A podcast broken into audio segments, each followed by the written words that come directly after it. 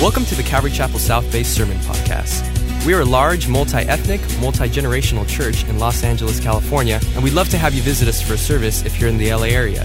Visit ccsouthbay.org to learn more about us and to find out service times. If you have any questions, shoot us an email at hello at ccsouthbay.org. Enjoy today's sermon, and we hope to see you at church soon.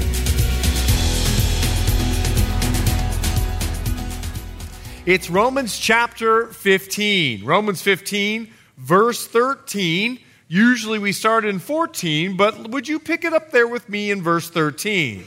Now may the God of hope, may the God of hope fill you with all joy and peace in believing, that you may abound in hope by the power of the Holy Spirit. If you're saved, act like it. That's what he's trying to get across. Now, I myself am confident concerning you, my brethren, that you also are full of goodness, filled with all knowledge, and also able to admonish one another. Nevertheless, brethren, I have written more boldly to you on some points as reminding you, because of the grace given to me by God, that I might be a minister of Jesus Christ to the Gentiles, ministering the gospel of God. Thus, our series, Gospel Life that the offering of the Gentiles might be acceptable, sanctified by the Holy Spirit. Therefore, I have reason to glory in Christ Jesus. Excuse me, in Christ Jesus, in the things which pertain to God. For I will not dare to speak of any of those things to which Christ has not accomplished through me in word and deed, to make the Gentiles obedient in mighty signs and wonders by the power of the Spirit of God, so that from the Jerusalem and round about Illyricum I have fully preached the gospel of Christ. Paul made his life about the gospel.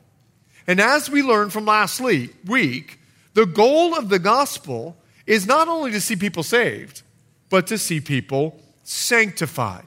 That they get saved and we become more and more like Jesus each and every day. But I'd like you to take a look at the screen, and what I'm going to do is read Romans chapter 15, verse 17 and 18 from the New Living Translation. Take a look, if you would. So I have reason to be enthusiastic about all Christ Jesus has done through me in the service to God. I'm excited about what God's doing. Yet I dare not boast about anything except what Christ has done through me bringing the Gentiles to God by my message and by the way I worked among them. Over the course of this series, we've learned about the boldness of the gospel. We've learned about the grace of the gospel, the minister of the gospel, the ministry of the gospel. We even learned last week the goal of the gospel is that we are sanctified. But tonight, we're going to get into some practicals on sharing the gospel. Sharing the gospel. Well, there's three points tonight. Maybe you'll write down the first one sharing the enthusiasm of the gospel.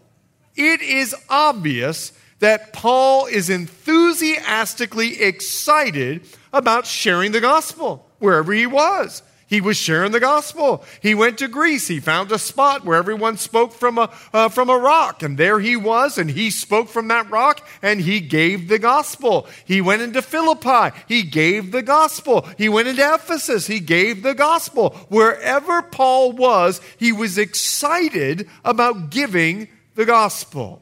Well, of course he was. Of course he was excited about giving the gospel because the Spirit of God is in him. Look what Jesus said. It's Luke chapter 15. You'll see it on the screen. I'm going to read two verses, verse 7 and verse 10. I say to you that likewise, there will be more joy in heaven over one sinner who repents than over 99 just persons who need no repentance. Then in verse 10, likewise, Jesus says, this is red letters in your Bible. Jesus is speaking. Likewise, I say to you, there is joy in the presence of the angels of God over one sinner who repents. Do you know why when someone comes forward at Calvary Chapel South Bay that we clap? Because God's clapping. The Bible says there's more joy in the angels in the presence of God. In other words, they're looking at God rejoicing over a sinner that repents. He's excited about people that are lost and they are found. He's excited about people that were in darkness and they come to light. Jesus, he gives us some insight into God's enthusiasm as to one sinner, one, one sinner who's saved. There must be a party going on in heaven because of Calvary Chapel South Bay.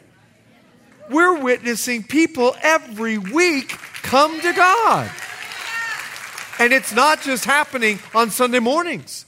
This series, someone called the other day, we were talking the other day um, about when people call the church. And if I was answering the phone and they asked me, Where is the church? I respond with, I have no idea. They're all over LA. They're all over LA giving the gospel because you all are taking this series and you are leading your friends, you are leading your families, you're leading your neighbors to the Lord Jesus Christ. And God rejoices every time someone gets saved. He is the one that's in the presence of the angels. Jesus had given two stories. He's as excited as a shepherd who finds a sheep. He's as excited as a woman who lost her wedding ring and didn't want to tell her husband before he came home. And she found it. Think how excited she would be. But in order to give a vivid picture in Luke chapter 15 of the Father's heart, Jesus tells a story about a prodigal the prodigal son. He asked his dad for his inheritance. And basically, what he was saying to his dad is, I wish you were dead. Give me my money. And he took the money and he squandered it. And it was only a matter of days that he found himself eating pig slop. And he goes, I might as well go back and be a servant for my dad than sit here and eat this pig slop. And the Bible says this when the father saw the son in Luke chapter 15 coming home. Take a look at verse 20. And he arose and he went to his father, came to his father. But when he was still a great way off, his father saw him and had compassion and ran and fell on his neck and kissed him. He basically, in joy, was so excited that his son was coming home. He ran. Now imagine you got a 75, 80 year old man running. By the time he got to his son, he collapsed on his neck. He was so excited, he didn't even feel the adrenaline when he was running towards his son. Shouldn't that be our desire? Shouldn't it be our desire to bring this kind of joy to our Father? To give him this kind of glory? And shouldn't it be our approach to the gospel that when we sense that someone wants to come to the Lord, we make a beeline for him? In fact, we wear ourselves out until we collapse on them with joy for them to come to the gospel. We need to run to people as enthusiastically as this old man ran to his son. That is sharing the enthusiasm of the gospel. Let me give you a few examples. Do you remember Luke chapter 10? Luke, Luke, excuse me, Luke chapter 2, verse 10. Luke chapter 2, verse 10, you know the story. We'll do it at Christmas. Okay? Then the angel said to him, Do not be afraid, for behold, I bring you good tidings of great joy, which will be to all people. You know how the kids always read it? And they get up there and they read it, okay? And it's like this do not be afraid. And we all go, Oh, he's so cute. I'll never forget there was one Christmas. Never mind. I was, I was going to tell you a story about my son, but I decided not to. Um, listen. So he accidentally called God a she. He didn't mean to you know, and he was up there and, uh, and he just goes, and she said, he, she, he, she. and I was like, okay, we're going to help him out a little bit. Luke chapter 2, verse 10, can you imagine how the angels showed up? They didn't show up with, I bring you good tidings of great joy. this is a birth announcement. They're letting everyone know the gospel. They're letting the shepherds know a healthy baby boy has been born. Tell me a father that walks out of that recovery room and they go to their family and say, Baby boy was born. Baby girl was born. Hip, hip, hooray. Let me tell you something. That's not how you do a birth announcement, and it's not how you express the good news of the gospel. Let me give you another example. There was a woman. There was a woman at the well that Jesus had a conversation with. She was so enthusiastic that she ran to a Samaritan village. Now, let me tell you, let me tell you about Samaritans. They can care less about Jews. They are apathetic to any news that would come out about the Jews. In fact, they thought the Jews were the scum of the earth. But this woman didn't care. She had some news to tell the Samaritans, and she didn't care how apathetic they were. She went into the streets. Look at John chapter 4, verse 28. John chapter 4, verse 28. The woman then left her water pot, went her way into the city, and said to the man, Come see a man who told me all things that I ever did. Could this be the Christ?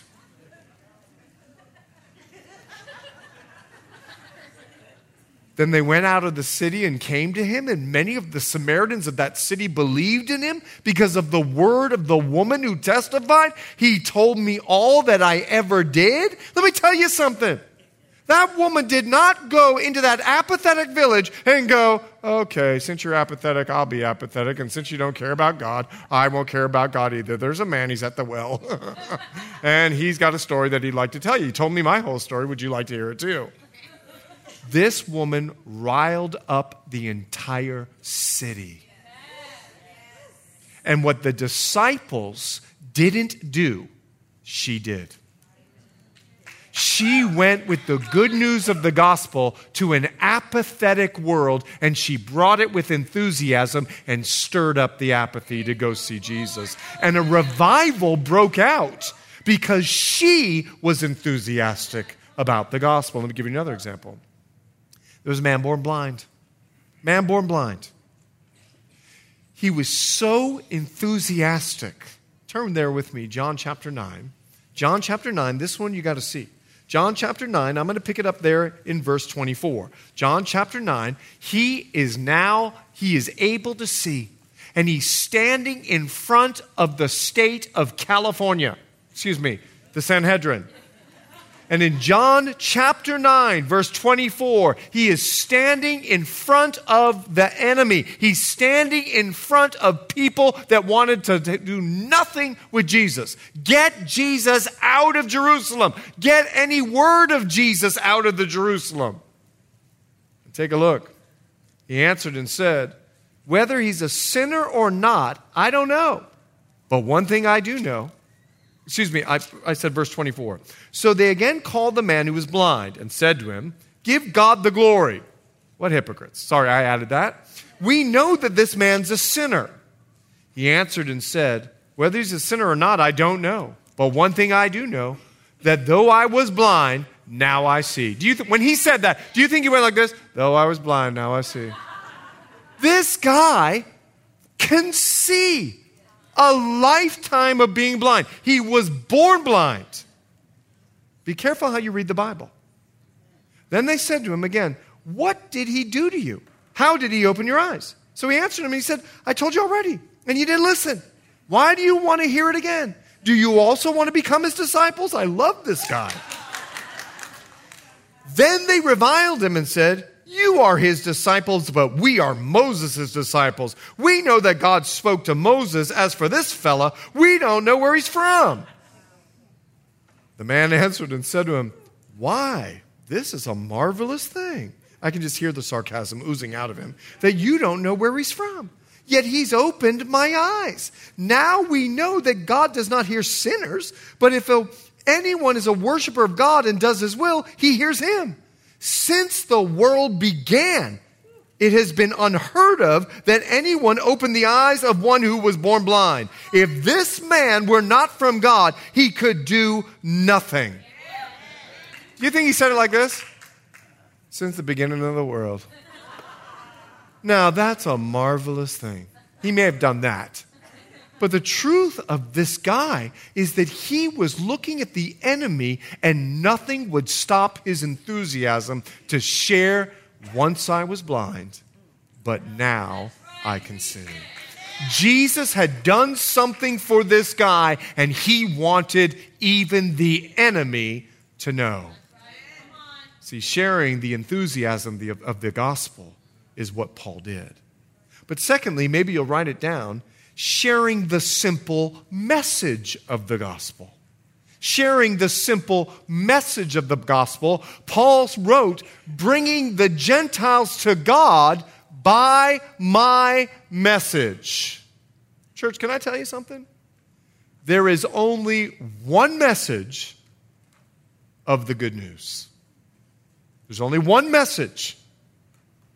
There's only one message. Paul let me explain why. He says this in Romans chapter 1. Paul, a bondservant of Jesus Christ, called to be an apostle, separated to the gospel of God. Now, we can say this about ourselves. We've been separated to the gospel of God. That's important. Which he promised before through his prophets in the Holy Scriptures concerning his son, Jesus Christ our Lord, who was born of the seed of David according to the flesh. Now, maybe you might highlight in your mind, separated to the gospel of God concerning his son, Jesus Christ. The gospel is God's. God's the author of the good news. And let me tell you something about God. He cannot lie. He cannot lie. And he cannot change. He's the same yesterday, today, and forever. So God is the one that gave the gospel. Thus you know it's true, and there's only one gospel. But the gospel is concerning his son, Jesus Christ. The message is about Jesus because no one else can save. Only Jesus can save. And Jesus made it very clear no one can get to the Father except through me. Now, let me tell you what that means. There's no paradise for the Muslim, there's no nirvana for the Buddhist, there is no moksha for the Hindu. Those are all deceptive synonyms of the devil for hell. And let me tell you something about the devil. He's a deceiver. Of course, he would make it sound good and call it paradise. Of course, he would make it sound good and call it nirvana. He's a deceiver. Heaven is the place that God resides. Jesus sits at his right hand, and only belief in Christ's redeeming work can get you to be with God. There is one message of the gospel. Now, the simple message of the gospel, it has bad news and it has good news. It's bad news. The bad news of the gospel, every person is a sinner and separated from God. That's bad news. The bad news of the gospel every person in this room is helpless to save to be saved. There is nothing you can do to save yourself. It, imagine, I told you I was a lifeguard for many, many years. No matter who I swam out to, when they were drowning, they were desperate for a lifeguard, desperate for someone to save them. I never swam up to someone and said, Could you try a little harder? If you just kick. It, now, listen to me. I'm telling you, otherwise, you're going to drown. Do your arms like this. Stop flapping around. You're going to attract sharks. I'm telling you. I never did it. When I swam up to them, I knew they were helpless and they needed to be saved. The entire human population was drowning. And so Jesus came as our lifeguard and he gave us the only rescue buoy available himself. and he swam us to shore. That's our Lord. and that's the good news that God provided salvation for sinners through Jesus Christ. But he gave you a free will. So you get to choose your eternal destination, whether you choose to accept it or reject it. Now, there's one message, but there are many different ways to share the good news. Paul didn't use the same approach with the jailer in Acts 16 that Philip used with the Ethiopian eunuch in Acts chapter 8, but it was the same message. In fact, Paul said this. In 1 Corinthians chapter 9 verse 22, he says this, "To the weak I became as weak, that I might win the weak. I become all things to all men, that I might by all means save some." Now, this I do for the gospel's sake, that I may be partakers of it with you. Do you know that God speaks Spanish? Amen. Do you know that God speaks German? Waiting for an amen.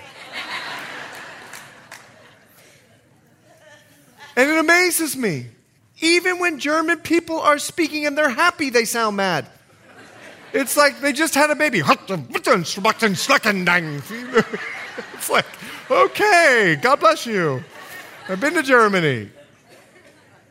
Do you know that God speaks Bassa?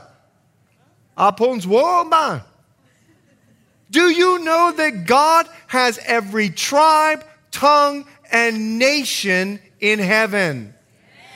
And do you know that God, listen to this, missionary case 101, there was a group of, of, of, nationals that believed that the center of the human being was the throat, not the heart. So the missionary came up with an idea not to accept God into your heart, but into your throat. So now when you lead them to the Lord, you ask Jesus into your throat. I'm sure God is in heaven going, What is the deal with the whole throat thing? Do you know the word that we use for heart? Hebrew uses the word bowel. Because the center and the seat of emotions for the Hebrew is the bowel. Can you imagine? we're going to accept Jesus into our large intestines. now, I just want to stop there for a moment because some of you might be like, wait a second, Chet, don't be unorthodox with this. No, I need you to understand what Paul was doing. He was eating meat offered to idols, which was forbidden by the Jews, but the Gentiles didn't care about it. And so there he was eating. Now, listen, do you know I've eaten iguana? Nasty. Do you know why I ate iguana? Because the person's house that I was eating at didn't know the Lord. So when they served dried iguana, let me tell you, it's not good. It, no, it really is not good. It's worse than dried monkey.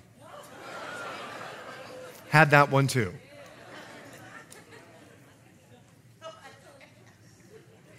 Why am I doing this? Because Paul said, I'll do anything, I'll become anyone for the sake of the gospel. Don't look at that as compromise. Because in heaven is every tribe, tongue, and nation. As long as the message doesn't change, however, you need to catch them, Paul is saying, catch them. Now, to the young man that's listening, well, there's this beautiful young girl over on aisle 9 in Calvary Chapel South Bay. I'd like to catch her for the gospel. I'm not talking about sin. And if your mind goes there, then there's something that you need to pray through.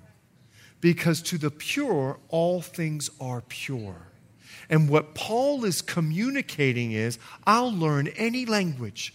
I will sit with anyone. I will become whatever nationality I need to become so that I might share the gospel. And the impact of sharing the gospel, whether it was the Ethiopian eunuch or whether it was the Philippian jailer, was that there was joy because they came to know the Lord. In fact, when Paul shared the gospel in trial, in trial at the Thessalonian church. Take a look what he says in 1 Thessalonians chapter 1 verse 6. And you became followers of us and of the Lord, having received the word in much affliction. Even when I'm going through trial, I'm going to give the gospel with the joy of the Holy Spirit. You see, no matter the situation, once you've got the gospel, you're willing to share the message with anyone, anywhere. Now, the simple message of the gospel may have different approaches, but it will always answer five questions. Turn with me to Luke chapter 24. Luke chapter 24, you'll see this. Luke chapter 24, we're going to pick it up. Jesus is speaking to his disciples in verse 45. And he opened their understanding in Luke 24, verse 45, that they might comprehend the scriptures. So he said to them, Thus it's written, and thus it was necessary for the Christ to suffer and to rise from the dead on the third day, and that repentance and remissions of sins should be preached in his name to all nations, beginning at Jerusalem. And You are witnesses of these things. Behold, I send the promise of my Father upon you, but tarry in the city of Jerusalem until you are endued with power from on high. Remember what I said. The simple message of the gospel may have different approaches, but it will always answer five questions in its presentations. When I used to go behind the rebel lines and I would minister, they didn't have clothes. They were very scantily clad. It was in the middle of the war. And so, wanting to be like them, don't go there in your mind. I would dress in a way that wasn't flashy. Now, you might go, well, what is that? I didn't wear shoes. I bought rubber flip flops. And I walked through the jungle in rubber flip flops because they did. And I would wear a shirt that had holes all over it. And I wore shorts that were ripped. And whatever they looked like, I wanted to look like. Hudson Taylor. When Hudson Taylor went to China, he dyed his hair black, he shaved it, and did a ponytail because he wanted to, for them, the Chinese at the time, to hear the gospel. And he did whatever he could so that he could be like them to help them understand. There are many different approaches to communicating the gospel. Let me ask you this. When you're in Chad, Africa, and there is no water, is it a sin to baptize people with sand? You see, these are some questions that seminary doesn't teach you.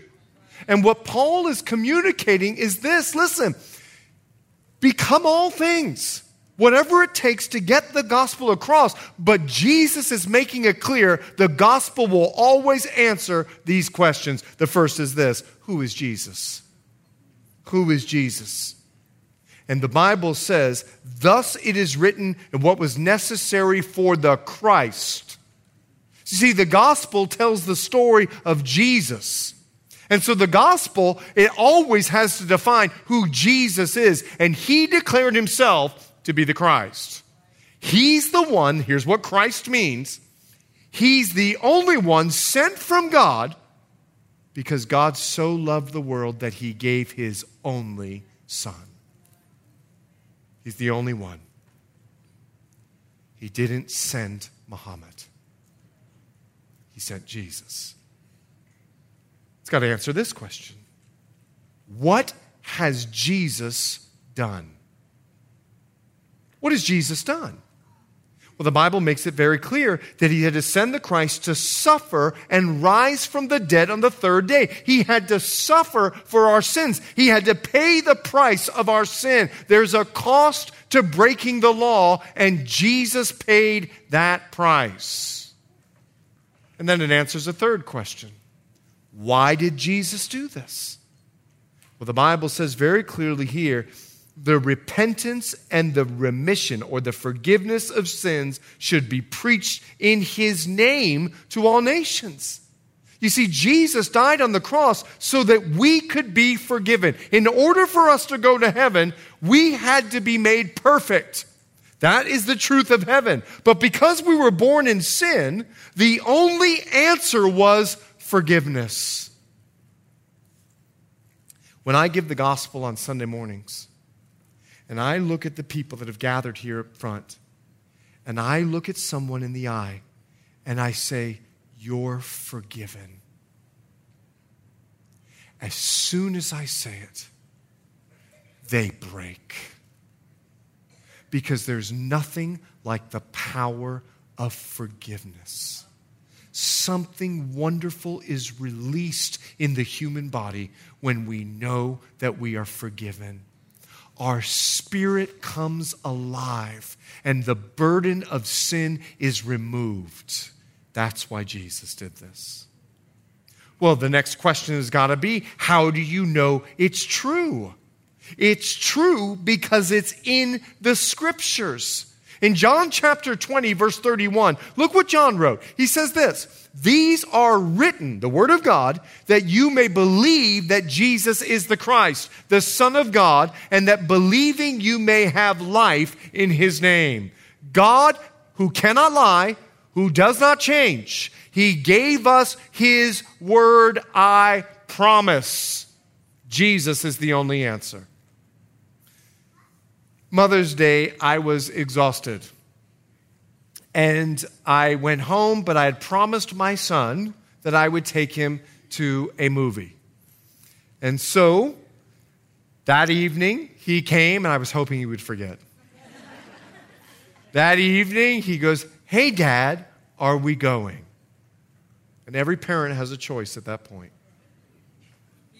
Exhausted and tired, I kind of looked at him and I said, Sure, son, we can go if you'd like.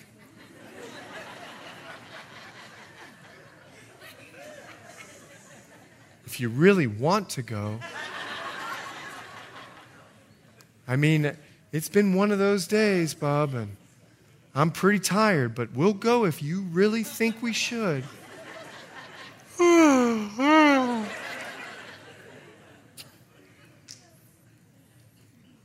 I think we think sometimes that how God, that's how God approaches His Word. I promise you, I really promise. I mean, I'm pretty tired of all these prayers. but, you know, if you want that promise, I'll give it to you. That's not how I approached my son. When he said, Hey, Dad, though I wrestled in my spirit, yeah, I promised you. We'll go. And he said, Great. And I went, Oh. and then we went, we had such a blast. But let me tell you something about God. When he speaks something, he means it.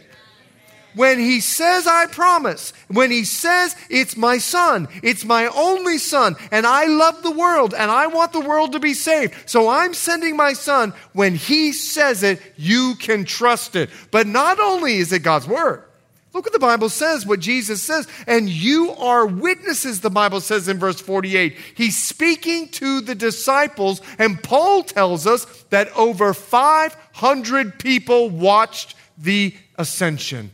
They saw the resurrected Jesus Christ. Over 500 people. If you put 500 people into a courtroom, let me tell you something. Witness after witness after witness, when the jury goes in to deliberate whether or not innocent or guilty, trust me, with 500 witnesses, it won't last more than three seconds. 500. That's how you know it's true. And the last question is the most important one when it comes to the gospel. How do we respond? How do we respond? And the only truth that Jesus says preach repentance. People are sinners and they need to be saved. And there's nothing that you can do except accept the gift of Jesus Christ. Now, when you're giving a gift to someone at Christmas, think of your approach. You can open your gift or not. Think of your approach. Think of your approach. I know for me, when my kids were young, I loved wow gifts. We didn't do a lot of gifts, but I loved a wow gift.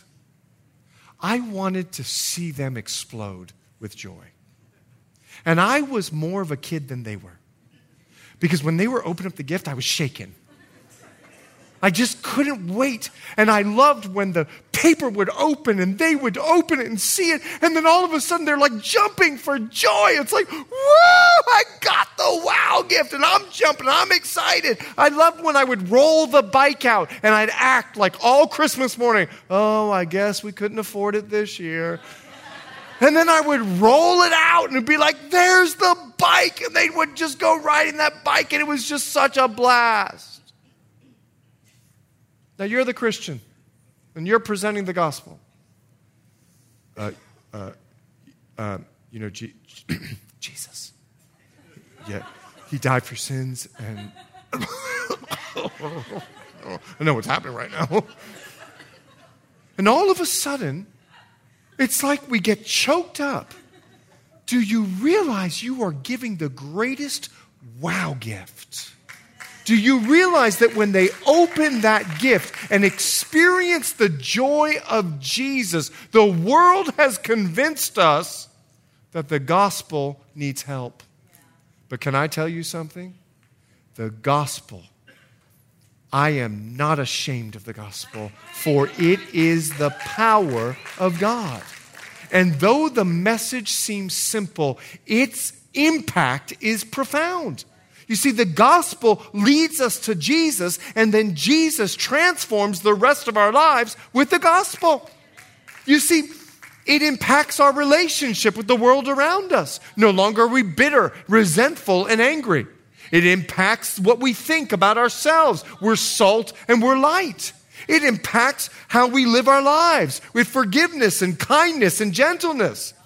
It impacts how we look at life circumstance and situations. It impacts even how we look at our greatest enemy, death. It is not finality, it's simply a butler ushering me straight to the arms of God. It impacts every aspect of our life. There is no part of life that the gospel does not transform the way we think and how we live. So, how are you going to present it? Knowing the impact of this wow gift. And that's why Paul then says, they know how we're bringing the Gentiles to God by the way I worked among them. It's our final point tonight sharing the life of the gospel sharing the life of the gospel. Hey, church, you know people are watching you? Do you know that? St. Joseph, Holy Mary, you know that? I don't know what they call you. They used to call me Borny. But they are watching you. Take a look at 1 Timothy chapter 4 verse 6. The Bible knows they're watching you. Take heed to yourself and to the doctrine. Continue in them. For in doing this, you will save both yourself and those that are watching you, those that are hearing you, those that are listening to you. People are watching.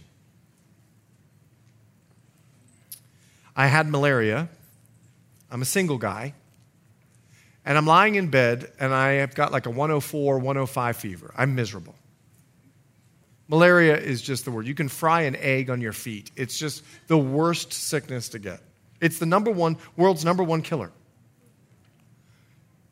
We were delivering bags, 100 pound bags of rice. And it was in my house that all the rice were delivered, and we were delivering these 100 pound bags of rice to our teachers because we couldn't afford to pay them during the war. So we gave them rice so that we could just keep school going during the war. Well, I'm in bed and I can't be part of the distribution. And there's this one woman left. She's all of 100 pounds. And the bag of rice is 100 pounds and I hear her whimpering and crying outside of my window. How am I going to carry this bag of rice? What am I going to do? I can't believe this. And the Lord knocks on my heart Get up out of bed and go carry the bag of rice. I say to the Lord, If that was you, you wouldn't have given me malaria, so I'm going back to bed.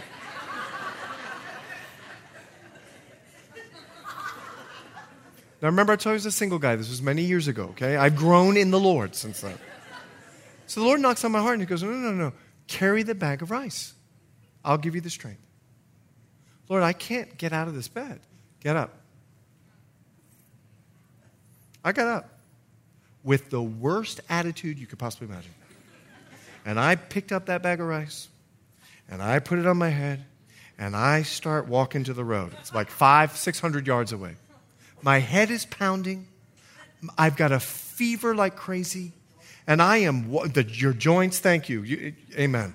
Your joints are hurting. You know it. And I am walking with this bag of rice. And she's behind me. Oh, praise God. Glory Jesus. Hallelujah. And I'm like this to God. I can't believe you're making me do this. I get to the road. I throw the bag of rice down. And I walk away. Thank you. Oh, Brother Chet, thank you. And I just keep walking. I don't even take the praise because I know I got a bad attitude. I got no credit in heaven for what I, that's why I'm telling you it wasn't a good work. My attitude was so bad.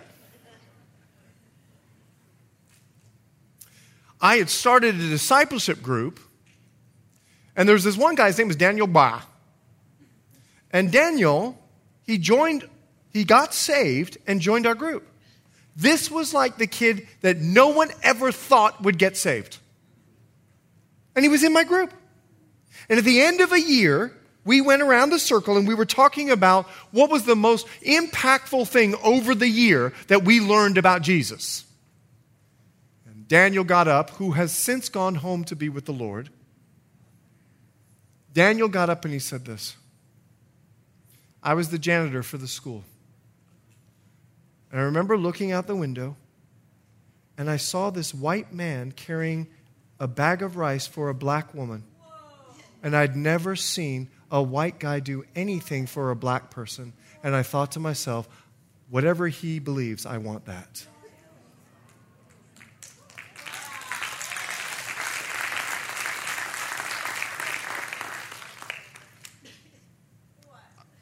Praise God. And I repented. I'm like, Lord, I am a wretch. and I, he never knew the story, and he, thank God he went home to be with Jesus. I mean, he it's like he doesn't know the story. And you know how he went home being to Jesus? He was delivering food on a motorcycle to people that had need, and he accidentally got hit, and he died doing the work of the Lord. Church, People are watching. You ever seen that show, Undercover Boss? I love that show. I love it.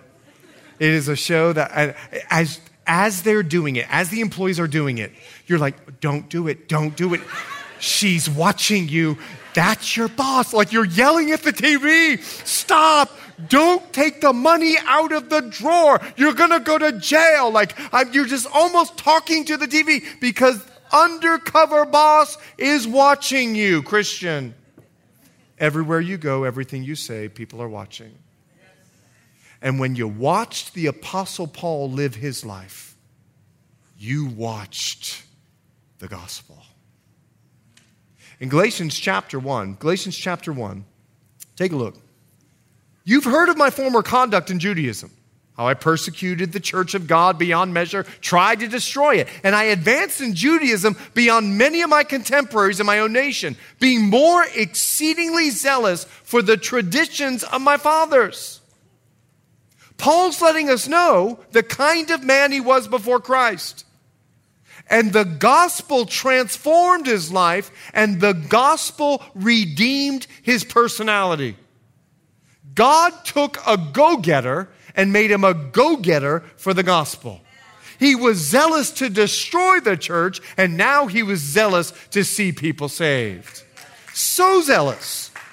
In the 35 years of Paul's ministry, five different mission trips, 50 different Roman cities. He preached to pauper and he preached to power. He wrote no less than 14 books. He trained other people to do the same. Paul lived a life for the gospel. So, church, here's where we close. In Romans chapter 11, verse 14, he wrote this about his fellow countryman, the Jew. If by any means I may provoke to jealousy those whom my flesh and save some.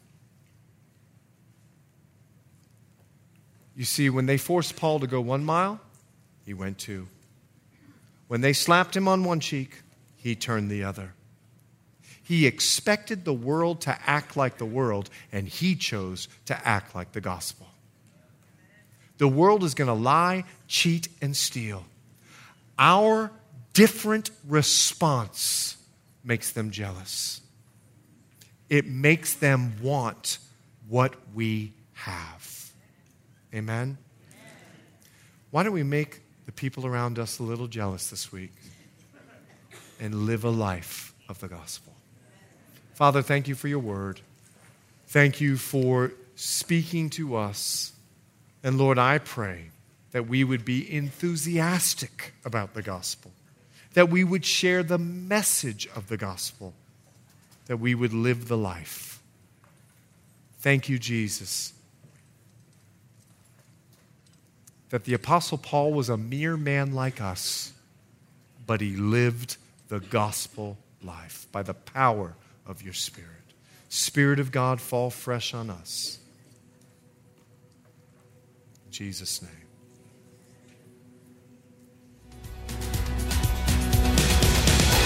Thanks for listening, and we hope you were encouraged by today's message. If you have any questions or just want to check us out, make sure to visit us at ccsouthbay.org God bless you guys, and we'll see you next week.